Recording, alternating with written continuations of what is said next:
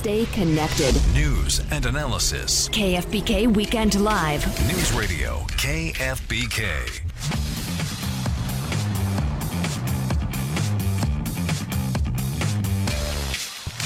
Good evening and thanks for joining us here on a Saturday evening. I'm Sam Shane. This is Weekend Live. It is 506 and we have a lot to get to. The phone number here is 916 921 1530 1 800 834 1530. You can listen to us in 1530 AM, 930.93.1 FM and at kfbk.com and the iHeartRadio app. The stack is full tonight. So feel free to give us a call and weigh in. Uh, we're going to spend a considerable amount of time on the big story locally and throughout California this week the East Area rapist, the Golden State Killer, who was arrested and appeared in court for the first time. We'll get to that momentarily. Many folks that I talked to this week were talking about that story all day when it happened on Tuesday. And then throughout the week, they continued to discuss, they remember 40 years ago when this all began to happen in the 70s and the 80s and what it was like here and how they lived in fear in their neighborhoods and they were locking their doors and it wasn't in just one neighborhood it was in many many neighborhoods many cities all across northern california and then eventually into southern california. We're going to get to that. Bill cosby convicted this week. Tom brokaw accused this week we're going to hear from Linda Vester. She is the woman who is accusing Tom Brokaw, one of two women who came out this week accusing him of sexual harassment. Also, we're going to get to Fresno State. There's fallout on the campus at Fresno State now. That professor, the mad tweeter, nothing will happen to her, despite what she tweeted out after the death of Barbara Bush and a videotape which surfaced in the last two weeks. It's very disturbing, filled with profane language and, and violence. Uh, we will talk more about that coming up, uh, in addition to other topics. But Let's get to the big story of this week the Golden State Killer. And what a week it's been. A former police officer, Joseph DeAngelo, made his first court appearance. He was handcuffed in a wheelchair this week in orange jail scrubs. He looked dazed. He spoke in a faint voice. He said he was represented by a public defender and he did not enter a plea. Now, he was arrested as the suspect in the killing of 13 people, raping nearly 50 women in the 1970s and 80s. He's 72, arrested Tuesday, and investigators matched crime scene DNA with genetic materials stored online by a distant relative. So from there, they narrowed their search to the Sacramento area grandfather, DeAngelo, using DNA that was obtained from an, uh, an item that he had discarded. That's how they got to him in Citrus Heights. Let's roll up some sound bites that we have accumulated from this week as this story unfolded. First, Sacramento County Sheriff Scott Jones and how the DNA technology, and there is controversy about this, and we're going to get to that in just a second, how this DNA technology played a huge role in arresting Joseph DeAngelo.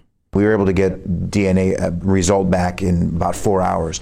Uh, that was unheard of just 10 years ago. So the advances in the DNA science really, really helped them. The phone number here is 916 921 1530, 1 800 834 1530. Now we're going to expand a little bit on the DNA evidence. And here's why it's controversial. The genealogy website that was used to find the man accused of being California's Golden State Killer had no idea that its database was tapped into. Authorities never approached Florida based GEDmatch about the investigation that led to DeAngelo, and the co founder, Curtis Rogers, said that law enforcement's use of the site raised privacy concerns that were echoed by civil liberties groups. So then this becomes a question of civil rights for you. Let's say you go to one of these companies and you ask to have your DNA looked at because you're wondering about your ancestry. And then the authorities just walk into the company and say, We want it. Or they just go in and they take it and not ask. Are you okay with that? Because many of these companies say they do not just willingly hand over that type of information. Should they? I mean, in this case, they make the argument look at the bad dude that we got. We caught him because we did that. Okay, here's Jones with more on DNA. He expanded on how a big role the DNA has played in this case. This is an interview that he did with reporter Mike Luery of KCRA3. So we had a known sample from the suspect or the defendant in many of these cases. Um, and so what we did using this DNA technology is it didn't give us a suspect. What it gave us is kind of a universe. Did this individual, the one and only suspect in this case, make a critical mistake? You know, I, I, well, I mean, obviously, I mean, he, he left DNA, but had no way of knowing at the time that the technology would come back to DNA. He had no idea. But who did? That was 40 years ago. I mean, the science in DNA has changed dramatically in 10 years. So there's no way 40 years ago you could even imagine the kind of matches that they can make today and how many different databases they they run and explore to try to get a match. Phone number here is 916 921 1530, 1 800 834 1530. Do you remember 40 years ago what it was like? And what are your thoughts now? Did you see him in court? How did he appear to you? In a wheelchair, looking dazed and faint. So these crimes spanned two decades, the 70s and the 80s. And it wasn't just here in Sacramento, and it wasn't just in Davis, and it wasn't just in the East Bay. He also hit in Southern California, authorities say. Remember, 13 killings, 50 rapes, 100 burglaries. Some people thought they'd never catch this guy. Some people thought this guy would die. A free man, never to be caught, and no one would ever know who he was. So now you have multiple cases in counties all across California, and they have to coordinate all of this. Here is Sacramento County District Attorney Anne Marie Schubert. She says these cases involving DeAngelo spread across so many counties in California, but she says there may be just one trial. The DAs from the various counties will make a decision on how is the best way to proceed on this. Um, what county would be the best? Because we can try them together, and that would probably be the goal is to put them all together. So they're going to work together to try to have one trial. They're going to try to coordinate all this between all of those counties, and that's no small task. But it would be a heck of a lot better than having to call witnesses into who knows how many courtrooms six, eight, ten. There's just, uh, from a logistics standpoint, it just can't be done. So they're going to have to find a way to coordinate this thing and get this done in one courtroom. That's going to take some time. Uh, this procedure is going to take a long time. He's 72 years old. He'll probably never see the light of day again. And then it raises the question what was he doing for 40 years? He's a former police officer. He used to be in the Auburn Police Force. And he worked in a distribution center. And this week, there were a number of interviews that were done with the people who lived in his neighborhood. And they described some crazy behavior. In their words, crazy behavior. So we're going to hear from them on the other side of this break. What was it like to live in the same neighborhood with DeAngelo? For all these years. And they had no idea, they say. Time now is 514. The phone number here, 916 921 1530, 1 800 834 1530. Give us a call on this remarkable story. We're back on the other side. This is Weekend Live. I'm Sam Shane.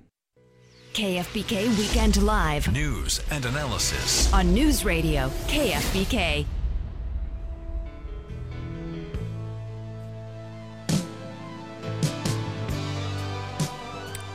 Saturday night is fast approaching. It is 519. Here at KFBK, I'm Sam Shane. Thanks for joining us. The phone number is 916 921 1530, 1 800 834 1530. The East Area Rapist, the Golden State Killer, has been arrested. And he made his first court appearance and we are talking about him, and we're going to get into what he was like as a neighbor. What was this guy doing for 40 years and not being arrested? As investigators all across California were trying to find him, it turns out he was right here in our backyard. Police say at the time they suspected that they were chasing a fellow cop or an armed services member because he was so methodical and meticulous. This is according to Wendell Phillips. He's a former Sacramento deputy. He joined the hunt for the rapist, who, of course, terrorizes suburbs east of the state capital. That's where he got his first name, the East Sacramento rapist. And then he terrorized neighborhoods all across California. DeAngelo worked for nearly three decades in a Sacramento area supermarket warehouse. He was a truck mechanic. He retired last year. He is a former Auburn police officer, also known by neighbors in suburban Citrus Heights for keeping his lawn manicured and cussing loudly, which takes us now to the neighbors. We're going to hear from a neighbor and a former neighbor of DeAngelo. First, the neighbor. They're going to talk a little bit about what they saw, what they heard, and what they remember about him. This is Grant Gorman. I haven't fully absorbed everything yet. I'm still going back through old memories and talking to neighbors and family members and trying to piece together if there's something we missed. Grant Gorman. Still can't believe it. And I would imagine on this Saturday evening, there may be a barbecue or two going on in that neighborhood. And everybody's still looking at each other and saying, How in the world did we miss it? Or did we miss anything? Could this just have been anybody in anybody's neighborhood? And then there's the uh, former neighbor. His name is Brian Wood. And he says that DeAngelo, as he recalls, was a remote model plane enthusiast. And Brian Wood says DeAngelo was also known as Crazy Joe. So his nickname around the whole neighborhood is Crazy Joe. He is a little different. How so? Um, so in talking with him, you know, you could tell he had like a high degree of intellect, and uh, but yet a normal conversation and stuff, he he just had little um, peculiarities. Former neighbor Brian Wood, who says he was known as Crazy Joe, Joe DeAngelo. Phone number here 916 921 1530, 1 800 834 1530. He's been charged with eight counts of murder. The Sacramento County Sheriff Scott Jones says that DeAngelo has been muttering to himself while in jail. He is in the psychiatric ward. He is on suicide watch.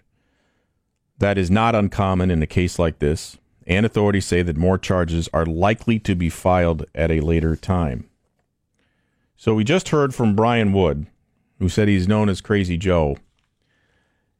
And wait till you hear what Brian Wood told a reporter next. Oh, for the love of God, you got to be kidding me. It was like, man, we were in the car with that guy. My daughter has spent the night at his house. That was Brian Wood's first thought when he heard that DeAngelo had been arrested as the Golden State Killer. 13 murders, 50 rapes, 100 burglaries. And his daughter spent the night in DeAngelo's house.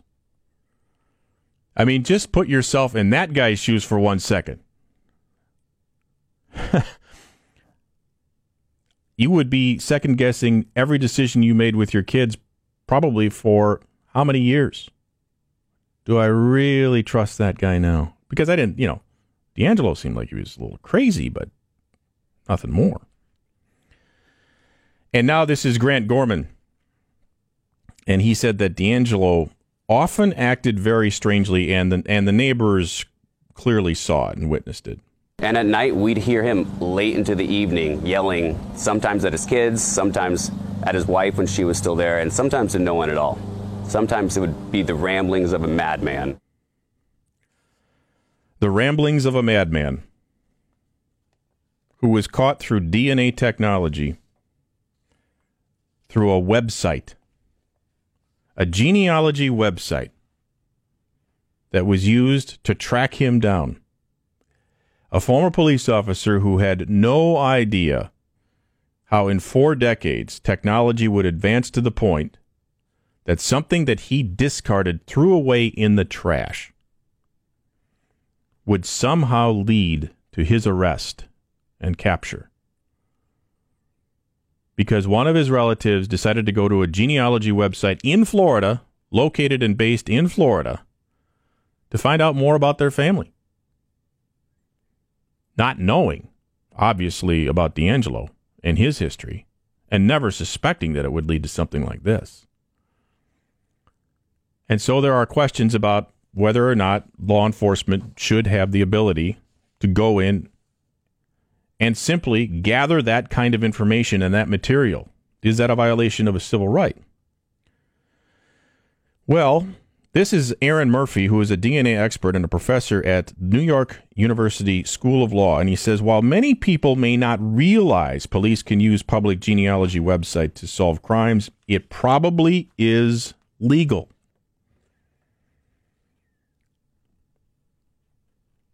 Because it's put out there in the public domain, according to this professor. And so if other citizens can access this information to try to make a connection.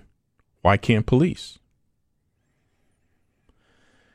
Well, it's just one of those many issues that we will continue to debate in this country with regards to technology solving crimes and our civil rights and our privacy rights and where the two shall meet. Because it's a sticky situation for legal experts and civil libertarians to sort through but it has been quite a week in the capture of the Golden State Killer.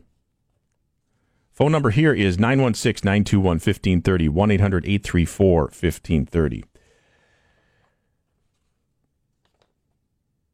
We are going to take a look at what transpired over the week with two very well known men and sexual harassment. Bill Cosby found guilty on all charges this week at 80 years old was convicted on three felony counts of aggravated indecent assault stemming from drugging and molesting a woman in his suburban Philadelphia home that was 14 years ago. Cosby seemed genuinely stunned as the verdicts were read in the courtroom. The verdict was read just before 2 o'clock local time at the Montgomery County Courthouse that's in Norristown, Pennsylvania. He had his head down, he took a deep breath, and he appeared to close his eyes. His main accuser, Andrea Constand, and two other women said that Cosby drugged and sexually assaulted them. They were in the courtroom and they burst into tears as the verdict was announced. They are not the only women to accuse him of doing that. There have been scores. Dozens. And many times, the statute of limitations simply ran out. In basketball, they call that running out the clock. And Cosby was winning that game for many, many, many years. And this was the last chance to get him, and they got him. His attorney says that they will appeal, did not agree with the verdict. Cosby has been sentenced to stay in his home to wear a bracelet. He was not sent to jail. There are some who say he should have been sent to jail. So we probably have not heard the end of this, but at the age of 80, the Bill Cosby star has faded in what could only be described as one of the most dramatic fashions that we have ever seen from a big time star. That was a man when he had his own television show that America watched every night. He had it all. And as one after another of these stories began to surface, it became evident that Cosby was taking advantage of women and, and not just a few. Tom Brokaw, who was the anchor of NBC Nightly News for decades, was also accused this week, and he had a strong response we're going to hear from the woman who accused him of sexually harassing her, and we'll discuss this topic more on the other side of the break. The phone number here is 916 921 1530, 1 800 834 1530. I'm Sam Shane. This is KFBK. Thanks for joining us. We're back in a moment. Stay connected. News and analysis. KFBK Weekend Live. News Radio KFBK.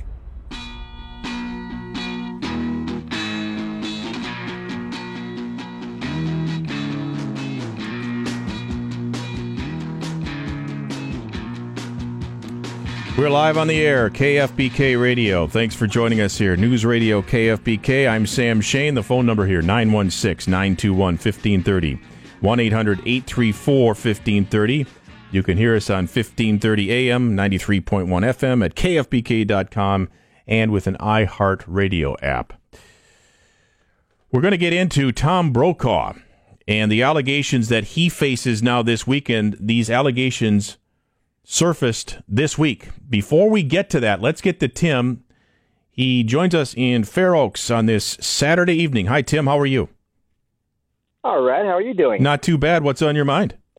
Oh, not too much. You know, um, I live in that area. I actually live probably about a couple miles from from where you know they uh, where they had found him, and a lot of the uh, attacks occurred. You know, so this th- this happened in the seventies and eighties, and by the sound of your voice, I'm going to guess you may not have been around at that time.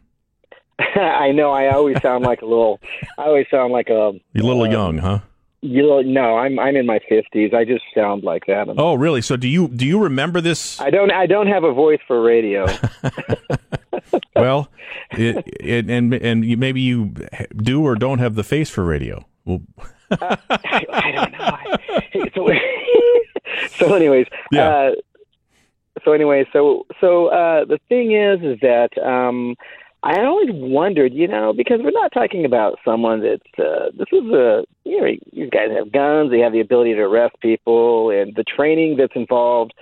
And I know that in sensitive positions like with the intelligence community or anything like that, that they actually have over the decade given them, you know, stress analysis, lie detector, polygraph, asking them questions, and I'm I'm wondering if they ever had uh, thought about doing screening for something like that, or is so, it just Okay, so you're you're you mean because uh, DeAngelo's a former police officer? Is that what you're is that where you're going with this? Yeah, and I don't know the exact timeline, but I believe that oh, some of these crimes weren't they committed while he was in law enforcement, or I'm I'm not sure. I can't give you a specific answer on the timeline of each individual. I mean, remember we're talking about hundred burglaries, fifty rapes, and thirteen murders. Uh, so there's a whole host of crimes that were committed over you know two decades. So I can't break it down for you specifically. Here's what I do know though, Tim, Yeah. is that one of the investigators uh, who was recently quoted because they thought all along that they were looking at someone who may have been a former police officer, law enforcement officer, or former military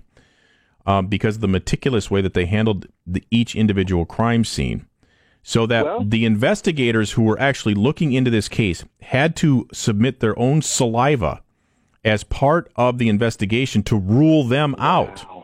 Okay, so here you are, an investigator trying to find the Golden State Killer, and you have to submit your saliva so that yeah, you so that you are proven to be innocent. Can you imagine though what those guys that were you know in law enforcement? Because you know when I was a when I was a kid, you know I remember probably like twelve, fourteen years old. I remember that uh, some of us we we we had dubbed him the Dirty Harry Killer because I think this was a guy that they had said that he would go in and he actually had like some kind of a 44 Magnum or some some large gun and he'd go in and he'd had tie up the husbands and, Right. and you know so the thing is is that and they said that probably he is law enforcement Mhm. or something so it was no secret that he might have been law enforcement but can you imagine what those guys were going through thinking oh my god we're Well, going to have to arrest look, one of our own I, I think Tim that Right? th- this was a time of of frustration for law enforcement and for investigators. They weren't able to get this guy. It was a time of fear in the community. Um, so for for citizens, they were fearful, locking their doors. Do I let my son or daughter go anywhere? And for the political leadership, the last thing that they ever want is an electorate that doesn't feel comfortable and secure. I remember when I was, you know, uh, there were a, a few nights there where my mom would have to be out of town, and I was by myself, and it was in that area, and there had been a couple few rapes about a couple few days before that, and I just remember, you know, putting my dresser in front, you know, pretty much barricading myself in the bedroom and putting my dresser in front of the drawer because in front of the door because.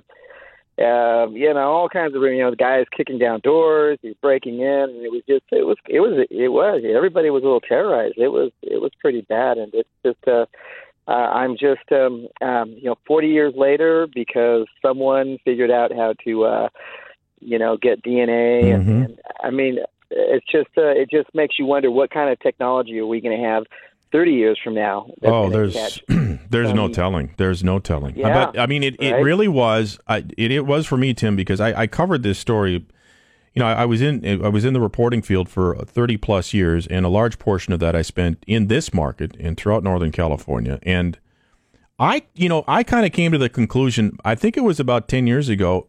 I don't think they're ever going to get this guy.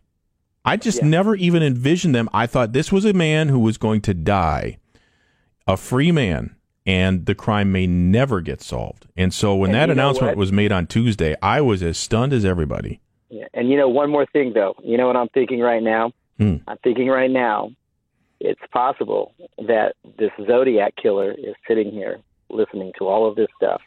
You know, the Zodiac killer is another one of those perplexing cases, and we've done, and I've done a number of stories on that one as well, and that's interesting. How many He could be cold? How many? 70s. Yeah, how many cold cases now are being revisited with this new technology, and to what degrees are they going? And I, I have no, I, I really have too much of a problem with it because people think, well, I'm not going to give my DNA. No, your DNA sample is everywhere, and if you don't give it, they'll get it somehow.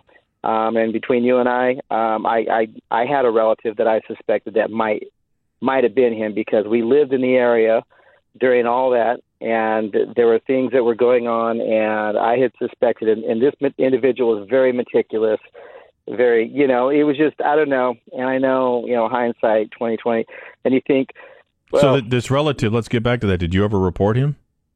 i was uh what happened was about about three weeks and and and i did uh, my wife and i sat down we had a serious discussion about this because we read this article in the newspaper Sac Bee about the book that was coming out three weeks ago which is a strange thing in its own way you know. So we so we read this we read this article and i said man you know what? I'm thinking about it and the times and the dates match up and when he had gone down to he had gone down to Southern California during a period of time and back and I said, you know what I'm going to do? I'm going to go into I'm going to go to the uh, sheriff's department. I'm going to offer a DNA sample, and if it matches up, then So did you, do that?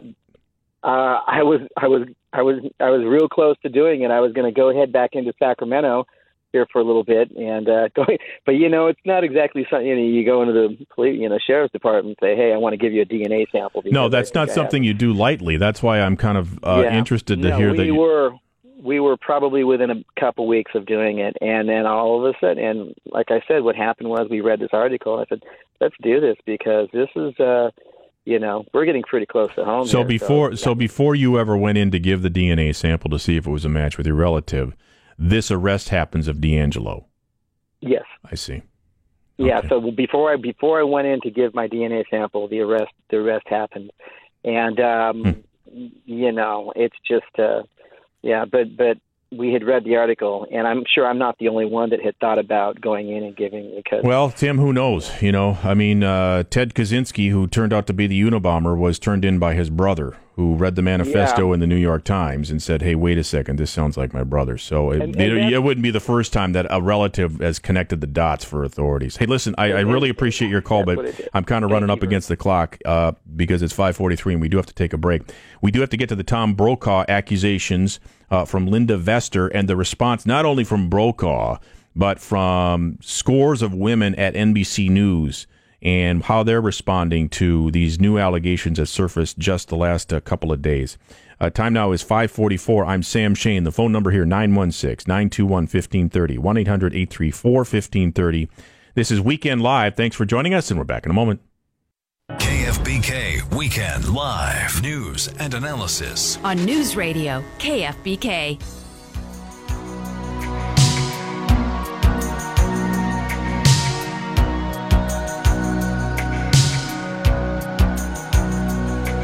Phone number here 916 921 1530 1 800 834 1530. I'm Sam Shane. This is Weekend Live. Thanks for joining us.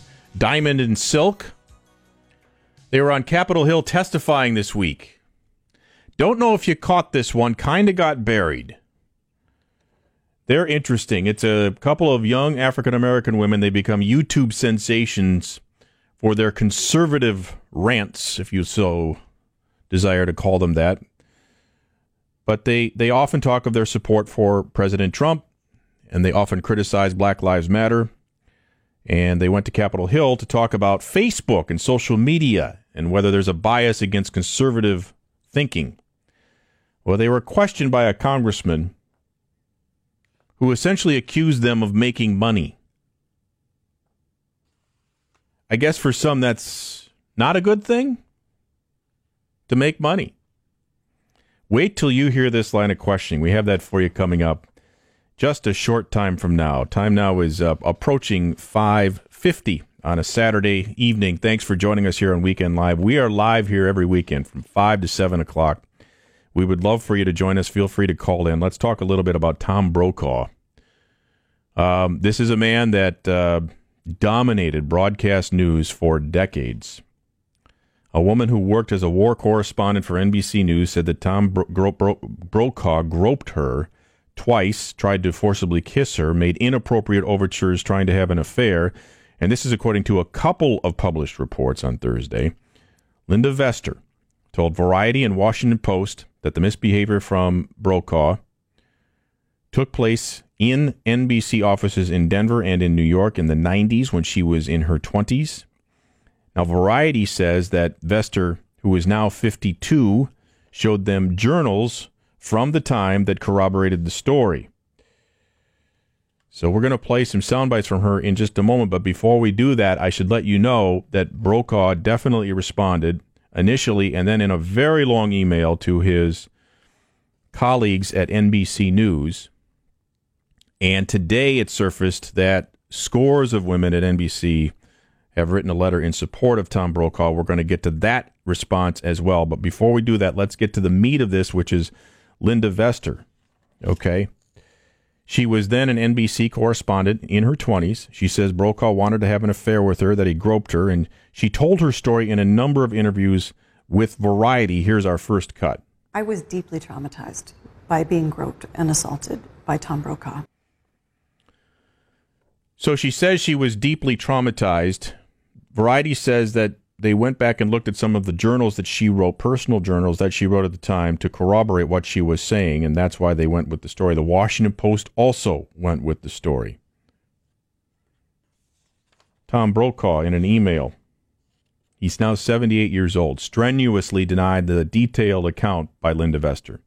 Quote, I am angry, hurt, and unmoored from what I thought would be the final passage of my life and career. What do you think about this? Is this a whole different case than Bill Cosby? Is this a he said, she said? Or is this another big name media personality who took advantage of his position in your estimation? 552 is the time. Brokaw joined the network in 1966, anchored nightly news for 22 years. He was accused not only by Vester, but by a second anonymous woman of harassment in the Washington Post in their story, which was published on Thursday. More from NBC News journalists, women who are supporting Brokaw in just a moment.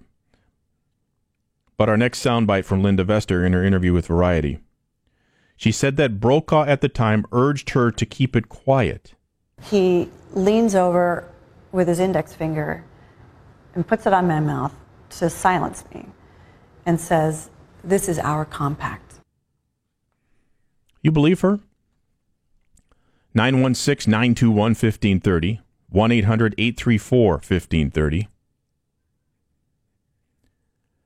On the flip side, a lot of people believe Matt Lauer was a straight guy, didn't do the things that people accused him of doing. And look what happened with his career. So if it could happen to Lauer, could Brokaw have done it too? Because that's where a lot of people went with this story this week. Hey, wait a second. I didn't think that Lauer would do something like this. And if Lauer would do something like this, would Brokaw do something like this? So today, following the allegations of sexual misconduct against longtime NBC News anchor Tom Brokaw, and Brokaw's denial of any wrongdoing. More than 60 of Brokaw's past and present female colleagues at NBC came to his defense. They signed a letter in support of Brokaw, including some of the network's biggest names Rachel Maddow, Andrea Mitchell, Mika Brzezinski, Maria Shriver. They write in this letter Brokaw, quote, has treated each of us with fairness and respect. He has given each of us opportunities for advancement and championed our success throughout our careers. They added that Brokaw has, as a man of tremendous decency and integrity. It's from 60 women at NBC. Now, take that up against what Linda Vester said in her interview with Variety. She did not report this to NBC executives because she said she thought it would hurt her career.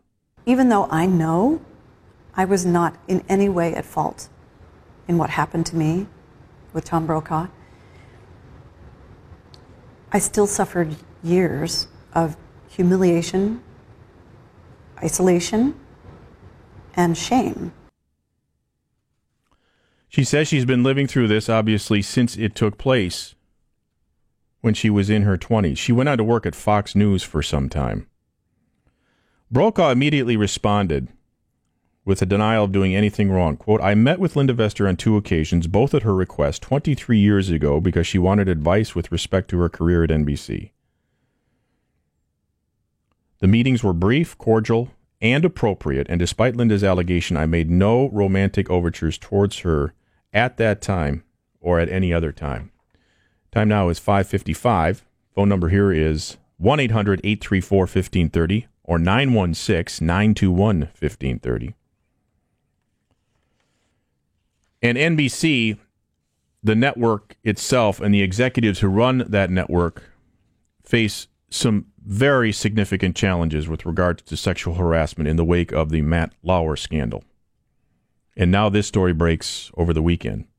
There's been criticism of NBC that they have not allowed an outside investigative agency to come in and take a look at what transpired in terms of the allegations with Lauer. And now they have the allegations against Brokaw. And the NBC News chairman is a guy named Andy Lack. And he wrote a memo to the staff to reassure them that they are very much on top of this investigation and are taking care of not only investigating the allegations, but also taking care of their employees to make sure that they feel safe and secure in the workplace. Dear colleagues, he writes, we take these allegations, such as these, very seriously, and we act on them quickly and decisively when the facts dictate. And he goes on to discuss a little bit more about the claims against Matt Lauer and how many employees they have and he wraps it up by saying, once again, our highest priority is to ensure that we have a workplace environment where everyone feels safe and protected. We absolutely are committed to making this a reality. There can be no exception. So that's the latest with regards to the allegations against Tom Brokaw at NBC. Do you believe them? And what do you think about Diamond and Silk? Because we're going to get to that on the other side of the break as well. Their testimony was really something. You'll have to hear it to believe it. And the questioning was, I, I just couldn't follow this line of thinking at all, but maybe you can explain it to me. Uh, but they are very exciting. They are young black women who have a, a platform on YouTube, and they come out on a very regular basis and talk about their support of President Trump. And they're they're very loud critics of the Black Lives Matter movement. So we're going to hear from them and their testimony on Capitol Hill regarding Facebook and potential bias against conservatives on social media platforms. Phone number here is 916 921 1530, 1 800 834 1530. So much more in the next hour right here on KFBK. This is Weekend Live. I'm Sam Shane, and we'll be right back. Stay connected. A standoff continues in Cameron Park. Stay informed. Some of the numbers, jobless claims. The KFBK Afternoon News. Weekdays 4 to 7. News Radio KFBK, 93.1 FM and 1530 AM. Stay connected. News and analysis. KFBK Weekend Live. News Radio KFBK.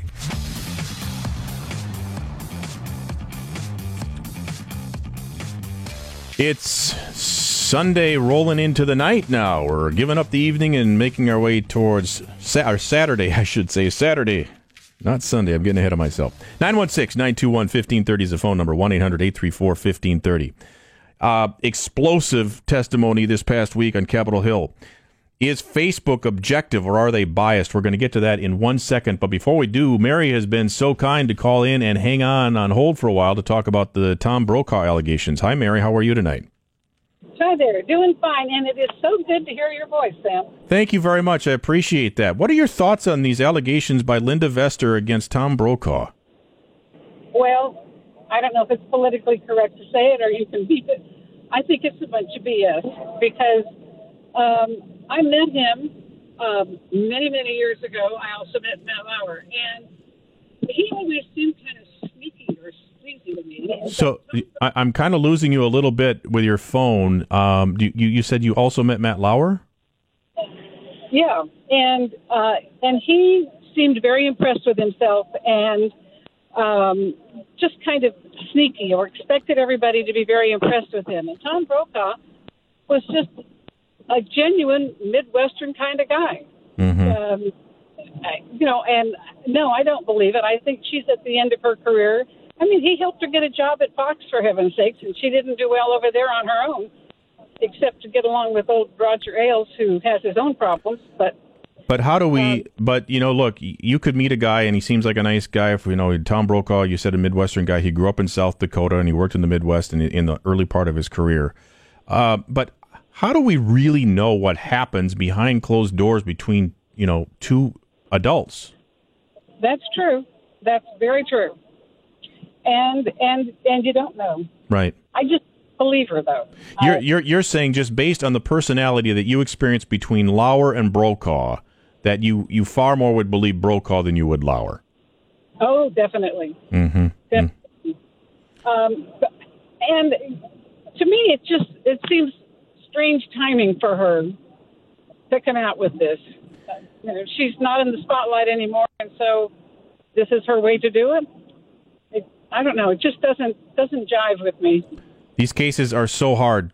They just you know it's a it so often comes down to the he said she said Mary. Oh yeah, that's that's very true. Yeah. Hey, yeah, uh, things, go ahead. things were different back then. I mean, I can remember being patted on the fanny, and you know, fine, everybody joked around, and no big deal. But you know, then somebody propositioning you like she says he did, that's something entirely different. Yeah, there. Are, I guess there there's a level, right? Yes, Yeah. definitely. Yeah. Mary, listen. Uh, thanks a lot. Appreciate the phone call, calling in from uh, Sacramento on Tom Brokaw. Definitely. Good guy. I Okay, th- thanks a lot. Have a good Saturday night. It's uh, 609 here at KFBK. The phone number is 916 921 1530, 1 800 834 1530. Wow. The testimony on Capitol Hill from Diamond and Silk. It wasn't boring. Let's go there. So, the House Judiciary Committee held a hearing. This was on Thursday. It was called Filtering Practices of Social Media Platforms due to the allegations that big tech companies censor conservatives on their platforms. Now, we know specifically where this originated. Among the guests invited to testify were Diamond and Silk. This all started, of course, with that Facebook testimony by CEO Mark Zuckerberg. So, Facebook took Diamond and Silk and they labeled their page as, quote, unsafe to the community. Diamond and Silk. Wait till you hear them and you tell me if they're unsafe to the community. They might be conservative, they might be passionate, but it's a pretty hard argument to make that they're unsafe to the community. Zuckerberg said in his testimony before Congress earlier this month that Facebook had made an enforcement error regarding the pair. Republican lawmakers have taken the incident as proof that the Silicon Valley company is out to get conservatives. So during this hearing, Democratic lawmakers and members of Congress were consistently complaining that the hearing was pointless. And the line of questioning from one congressman will justify that. That position that they felt it was pointless. This is Georgia Congressman Hank Johnson. Now, this is a Democrat. In his questioning, he had ignored all of the allegations that Facebook and other social media platforms are censoring conservative messages while promoting liberal causes. He didn't even go there, even though that was the justification for the hearing and that was the point of the hearing. Instead, he suggested that Diamond and Silk were simply in it for the money. The, the point I'm trying to make is you all have been bashing Facebook and you've been making a ton of money. Isn't that correct? Uh, No. Excuse me, no. No, no, no, no, no, no, no, no. You've Wait a minute, hold up. Anything that's Unsafe to the community. You've not been making a ton of money based on you know your what? of Facebook. No, no, no, no, we didn't bash Facebook. What we Well, have did was we brought it to the light on how Facebook has been censoring been- conservative voices have- like ourselves for six making- months, 29 days, five hours, 43 minutes and 40 seconds. That's what they did. Now, I can't tell you something. Have something you we been did. making? Have you been making money? Have you been monetizing they won't let your- us monetize on Facebook. So you they haven't stopped been- it They for stopped six it. months, 29 days. So they've been messing with your money then. Exactly. That's They exactly what I'm limited about to our say. page, is All what they, They did, and you YouTube did also by demonetizing 95% of our videos for no reason at all, But you deeming it still- as hate but speech. still However, selling- allow me to say Still that with selling them, merchandise on the. uh, Well, even if we sell platform. merchandise, that don't have anything to do with Facebook. Facebook censored our free speech. And shame on the ones that don't even see that we have been censored. Yet, when the Black Lives Matter people complain about it, oh, everybody is up in arms. Let me just say this here. If the shoe was on the other foot and Mark Zuckerberg was a conservative and we were liberals, oh, all fences and all chains would have broke loose. You know it and I know it. But what I find appalling is that these Democrats, they don't want to take up for our voices Democrats would be in the street. president. Democrats would be in the All right, street okay, right now I'd like to- marching and I'd calling to him all you a- type of a- racist. What's wrong with making money? I, I don't get anything about that. I mean, obviously the strategy. I mean, you could. His strategy is as transparent as it can be. He's trying to paint them as money grubbers. They're just in it to get money. They're greedy. No, they're making money. And people who give their opinions make money all the time.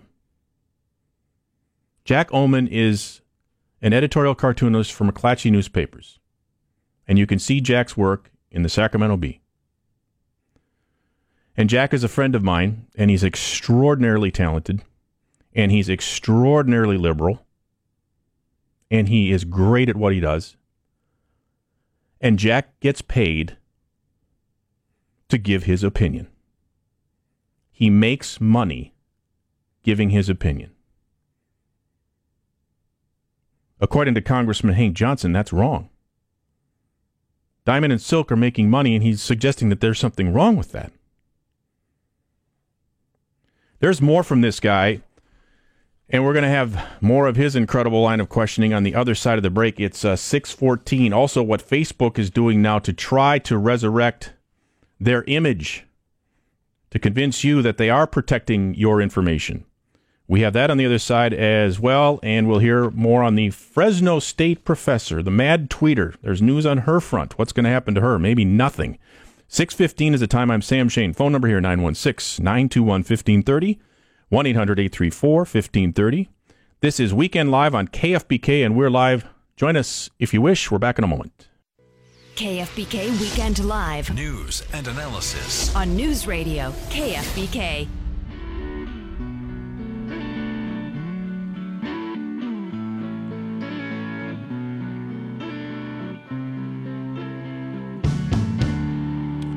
916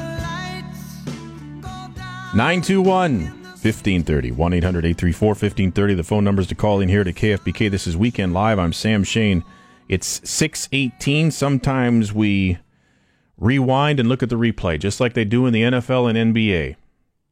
And we move backwards for just a second and pick up the Brokaw discussion because Norma has called in from Rio Linda. Norma, good evening. How are you? Hi, Sam. I'm fine. Thanks. How about you? I'm doing well. What do you think about Tom Brokaw and the allegations by Linda Vester? I think 30 to 40 years uh, down the road is a long time for her to be complaining about it. Why didn't she do it at the time? What's the matter with these women? They can't say no, knock it off, cut it out. Well- I had a super. I had a boss that came up behind. Uh, well, I was sitting on a counter and I put my feet up on it because he opened up the door and came in and I had to move my feet. He came in and he patted me on the fanny and I said, "You take, lay a hand on me again, I'll break your damned arm." sorry, sorry, I'm sorry, I'm sorry.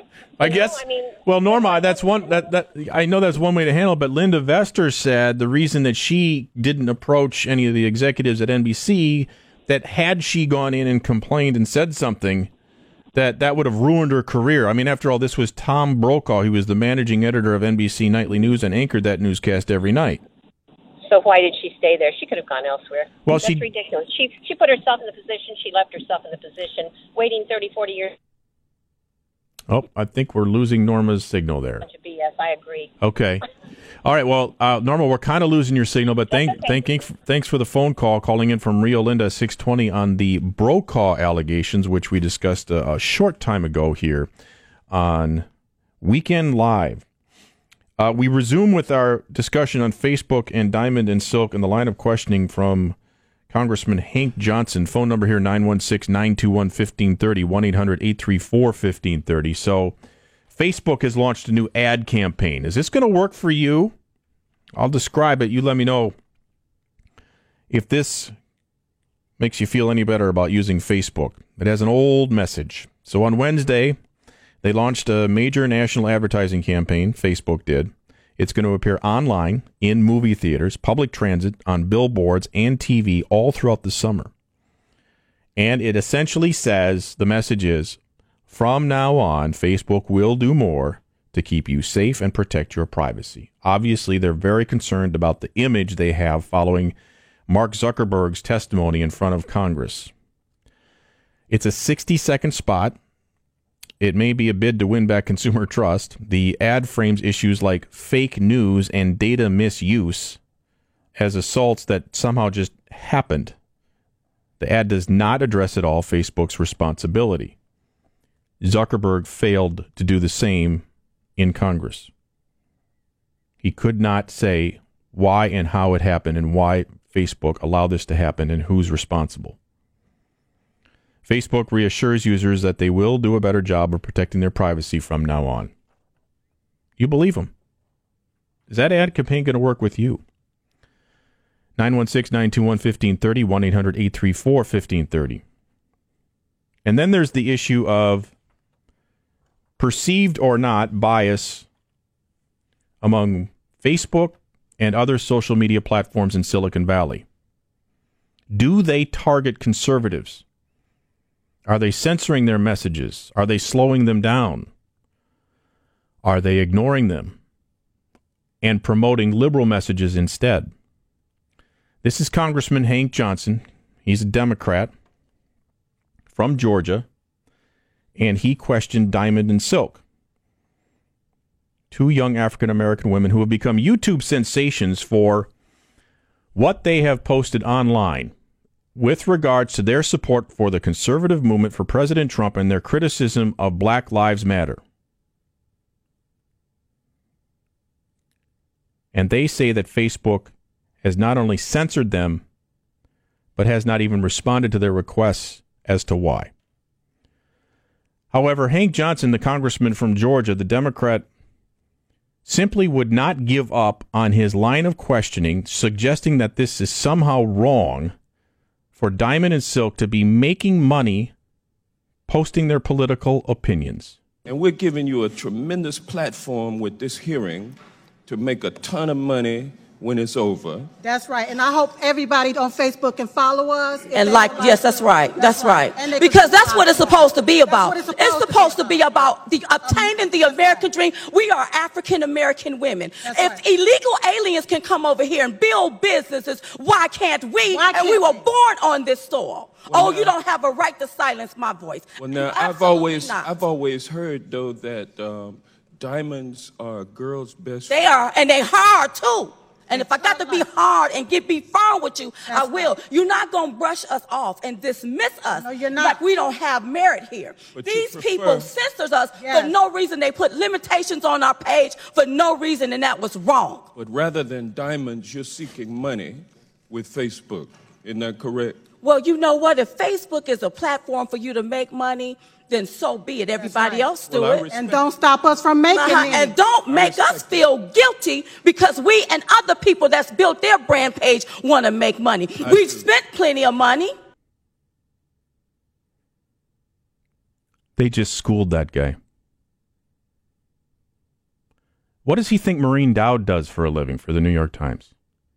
One of the most brilliant writers in the world. She writes opinion pieces. They pay her in large part, not just for her brilliant writing, but for her to express her opinion. She makes money expressing her opinion. Diamond and Silk make money expressing their opinion. Now, would Congressman Hank Johnson call Maureen Dowd in front of his committee and ask them, ask her the very same line of questioning? Luis, can we recue that bite again if that's possible? Just give me a nod if we can. Now, hang on before you roll it. Listen to the very first line that he said, the very first thing that he says. That's all we need to hear. Just the very first thing that he says. Let's listen to this. The, the point I'm trying to make No, that's is not it. all- That's not it. Play the next bite. The second bite, first line. and we're giving you a tremendous platform with this hearing. That's it. make- We're giving you a tremendous platform with this hearing. We, the super powerful lawmakers in Washington, D.C., are giving you, the minions, the little taxpayer, the voter, the opinion maker, a tremendous platform. Look at the look at the favor we're doing for you.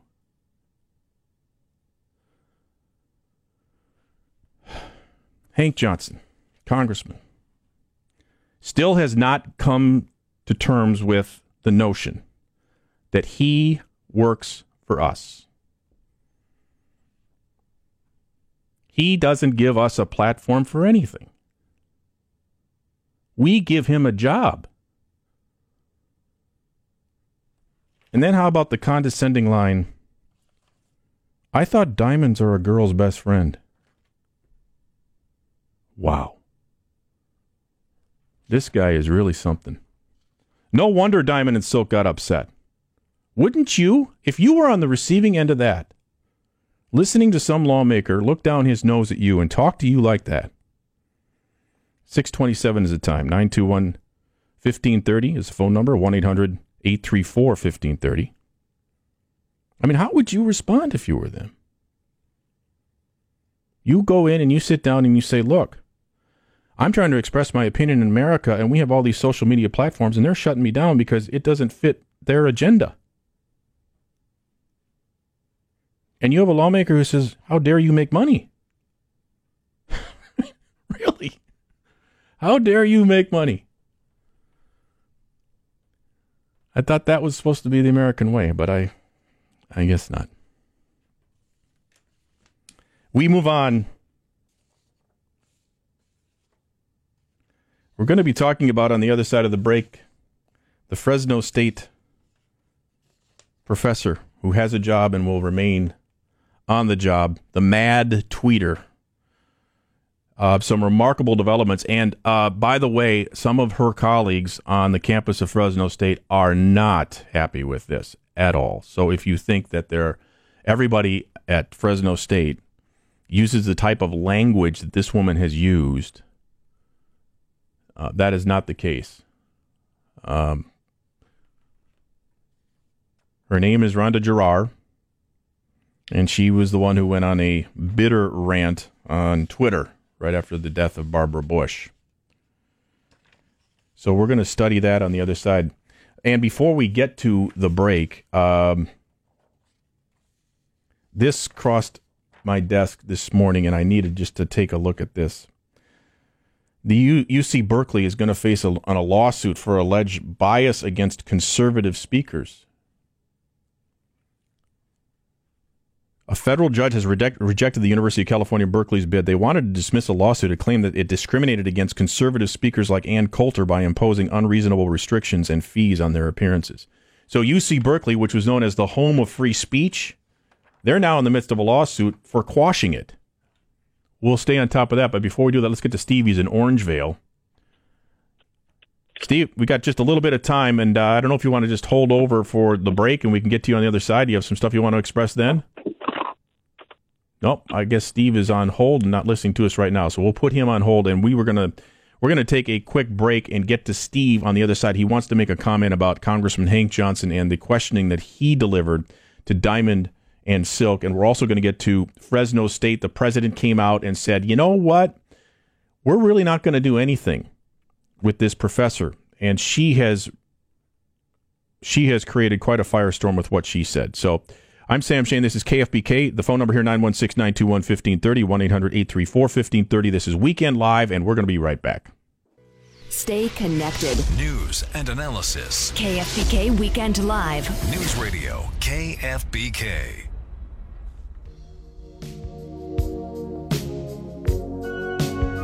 Saturday evening, rolling into the night. 6:35 is the time. Thanks for joining us. I'm Sam Shane on KFBK News Radio KFBK.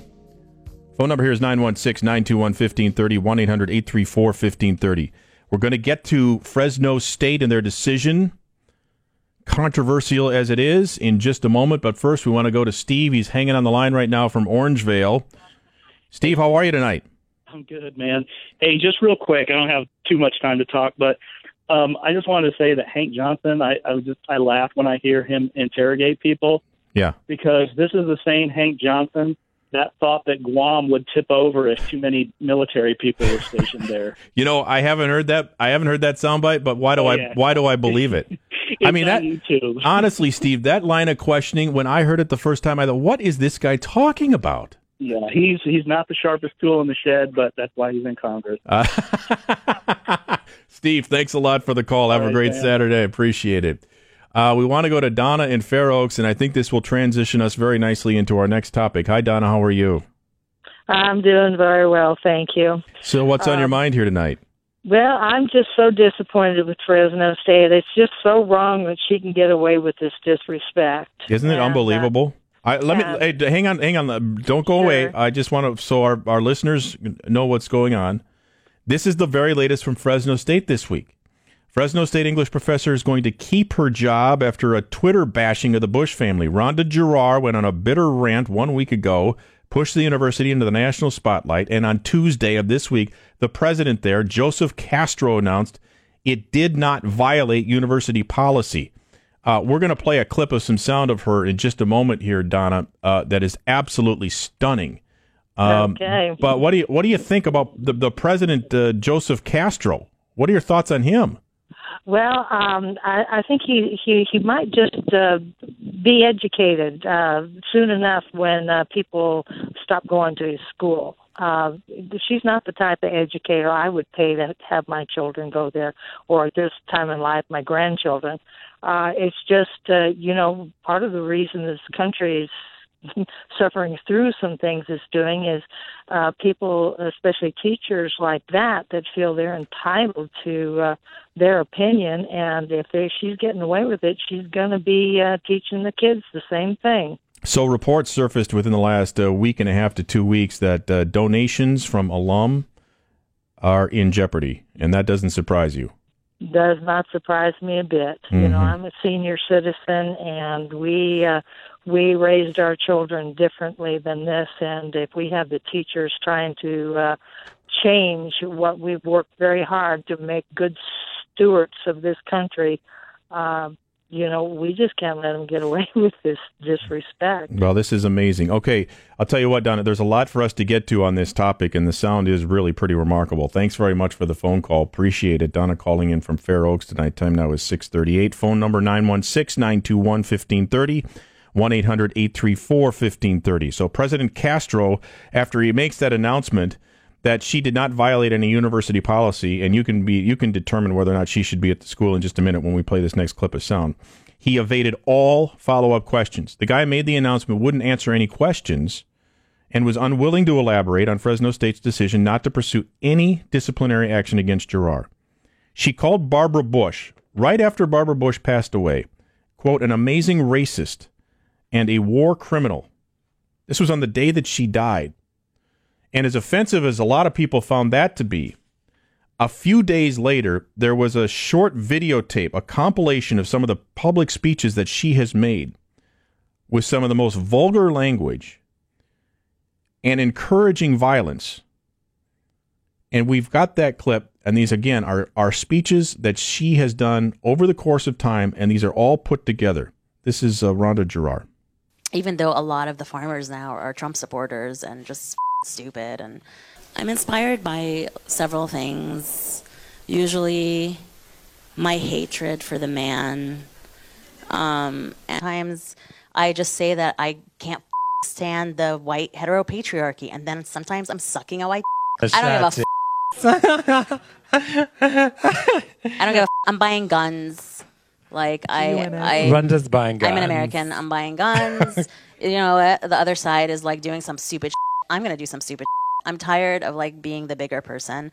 Literally am usually, but like I'm also just tired of the left being fucking stupid and being like, no, we have to be, we have to like be gentle. We have to. No, don't be gentle. Okay, at you know uh, resistance fighters in the 60s and 70s.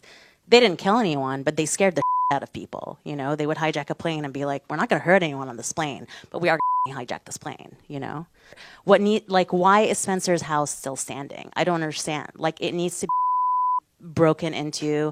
People need to throw grenades into it. I don't give a. F- a person hones their writer's voice is by telling people to shut up when they annoy them.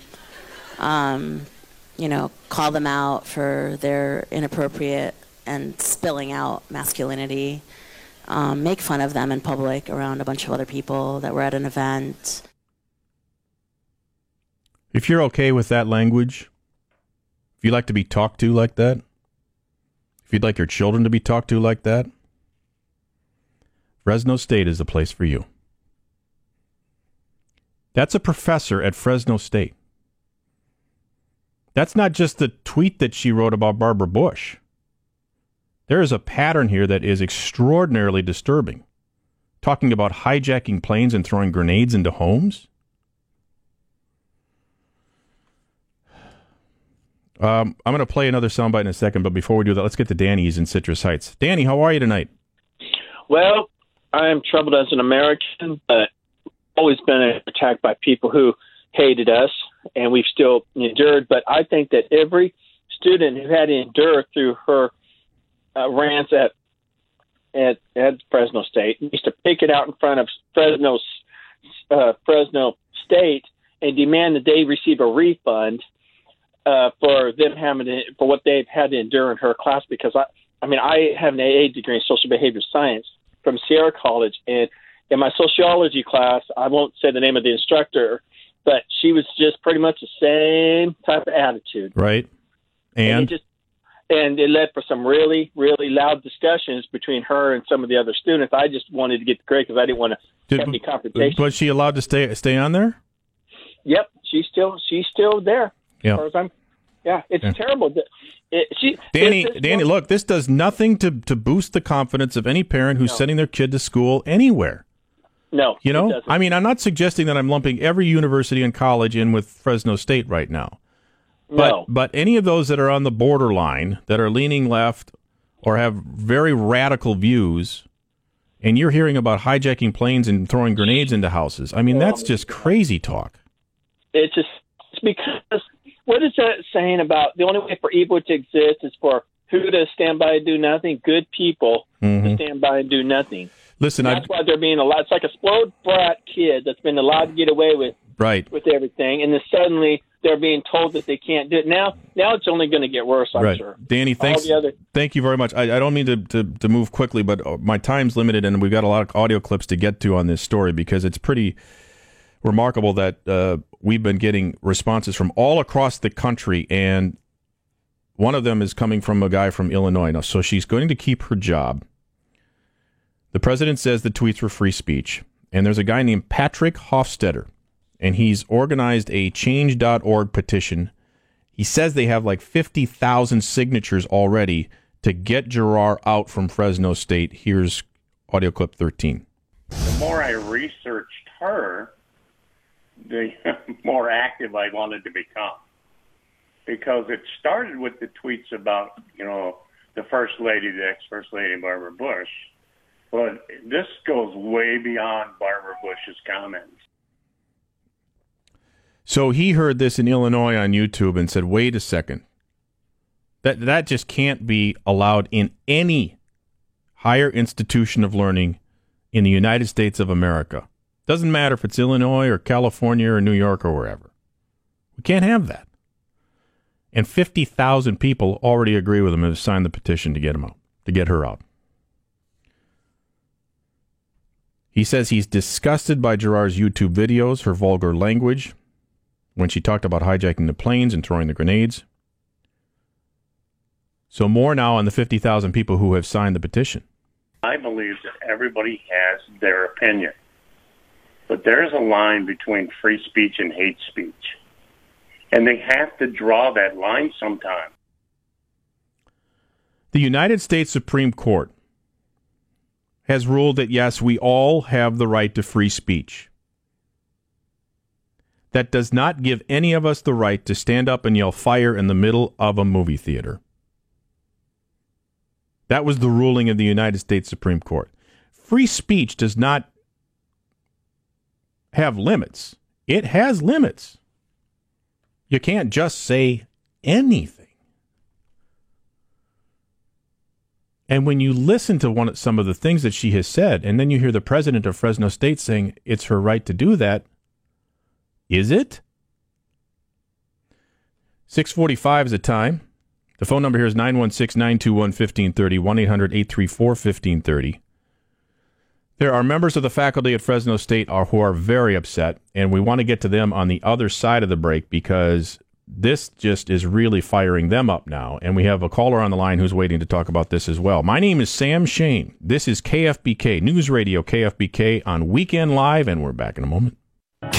KFBK Weekend Live. News and analysis. On News Radio KFBK.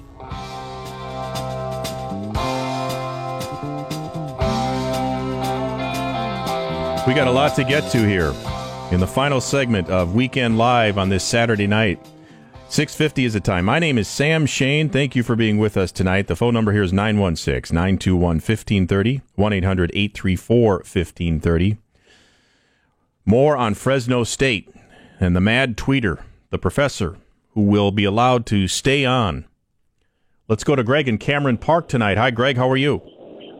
Hey, I'm doing good. Yeah, calling you from Cameron Park Air Park up here. Hey, the reason she's getting away with it, it's because she's a liberal, and um, had she been a conservative doing the same type of thing, she'd be hounded um, with what she says constantly. Just like, and I got to get into this, just like your good buddy Jerk Ohman.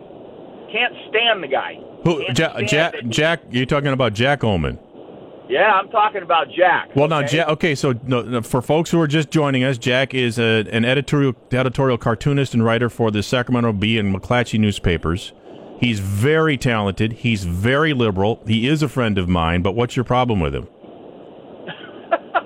He constantly gets to put liberal jabs in the paper. But that's what that's his job. All right. Okay. And there's nothing and, there's nothing wrong with that. A conservative uh, opinion writer would do the same thing. Right. Okay. Good. I'm I'm I'm okay with that. Listen though, he gets to do that constantly every day, and some of it is very offensive. Okay. Yet nobody's calling him out well, on it. Yeah, now wait a second though, Greg. There's a level of offense here that's taking place. I mean, if Jack writes or draws something that you that you find uh, objectionable or offensive because you're Republican, I get that. But that that does not rise to the level of what Randa Jarrar did at Fresno State. I mean, she used vulgar language. She talked Right. about hijacking planes and throwing grenades in buildings. Jack doesn't even come close to that. No, he no, he does not. But him and the bee are so one-sided. You know, I took the bee for 25 years. I quit taking it. Um, Okay. It's it's, it's gone too far the other day. be- but- other but- way, yeah, well, here- here's a, a broader discussion here, Greg, and I don't want to get too much into the you know the political machinations of the Sacramento Bee and other newspapers. What I find troubling here is that we have a, a, a professor at a university in California, subsidized by taxpayers, who is allowed to use this kind of language, and and I find it vulgar, and threatens violence, and there's nothing done to her. I don't care what her political persuasion is. That that's that is troubling. well, she she should be gotten rid of, just like there's people in in in um, government jobs in the state of California that have cost us millions of dollars in lawsuits, and they still have their jobs. Well, yeah, but again, we're com- we're com- we're comparing oranges and apples. I understand you're concerned about the waste of taxpayer money. I get that. So, all right, Greg. Hey, listen, man. Thanks a lot. Appreciate the call from Cameron Park. We appreciate it very much. Uh, let's continue this discussion because there are people at Fresno State who work at that college who are very disgusted by what's happened. This is Craig Bernthal. He's a Fresno State professor. He says her tweets, her YouTube rants appear to him to be racist. What bothers me more about Professor Jarrar is there seems to me to be a consistent strain of racism in her statements directed at white people. He says that she is racist towards white people. If you've not seen her, she appears to be white. But he's concerned about racism here. Now, we want to play the second clip. This is also from Bernthal. He says Fresno State leaders, the leadership, he says, needs to say something and do something about this. I don't think that it should necessarily come down to a question of whether she's fired or not, but I think that the university needs to respond to what she has said across the board. The president of Fresno State is Joseph Castro, and he's doing nothing, and he's not answering questions, and he will not punish her. Jared from Sacramento, we have a little bit of time left, so we're going to go to you very quickly. Jared, how are you tonight? Yes, sir. I just wanted to say how despicable I think it is. Um, like the the president, um, maybe not fire, but something needs to happen because all this does is embolden the uh, the the manner or you know the behavior of these people. You know, same thing with uh, the mayor when uh, Stevante Clark jumped on the the dais when he was speaking and got in his face, and all he did was, well, he's he's having a tough time because he lost a family member. Well, So no, you're you're saying needs to happen. you're saying in these two cases you are seeing a lack of leadership, and that's what you find Oh. disgusting. in a big way, and them not doing anything, all it does is embolden the next person to uh, to, you know, for the behavior to continue. So do you think So she should really be? Fi- I mean, if you were the president, what would you do if you were at Fresno State right away?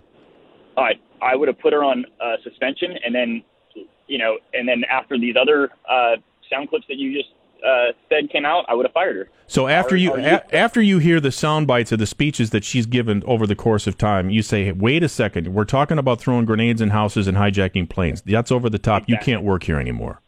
Right, exactly. Yeah, but she's- but but he would argue. being a rioter. But you know she and, and she even tweeted this out. Well, I have tenure. I'm untouchable, and that and and Well, no, she's she's molding the minds of our youth. right. But That we right but we have a system that protects her. I mean, if if indeed she's right that she's being that she is protected by tenure, then we have a Yeah, broader uh, discussion about our system as a whole here, don't we? I, I agree, and I fought for seven and a half years in the U.S. Army infantry, and uh, you know, so I, I basically fought to give her that right, but you know, it, I don't know, I Right. it doesn't make me feel good. Well, you know, Jared, as I said, it gets back. Doesn't it get back to the Supreme Court ruling, which says yes, we have freedom of speech, but that doesn't mean that you can get up in the middle of a theater and yell fire. I mean, there are limitations. Right, exactly. Right. And I have a I have an 11 year old son, and I really don't want him going to any, any school that has teachers uh, that teach that you know that ty- type of Yeah, rhetoric. I, I think that there are a, a, a lot of parents that are second guessing whether their kid's going to go to Fresno State next year based on this story. I would not doubt that. I'm sure okay. Hey, Well, Jared, your Jared thanks a lot for your time. I appreciate it. Thanks for the phone call. It's uh, approaching uh, 658, which means that we are running out of time here on Weekend Live. My name is Sam Shane. Thanks for joining us. We are here at 5 o'clock to 7 o'clock every Saturday night live. We hope you join us here at KFBK, News Radio KFBK. Again, Sam Shane here. Thanks for being with us. We'll talk with you later.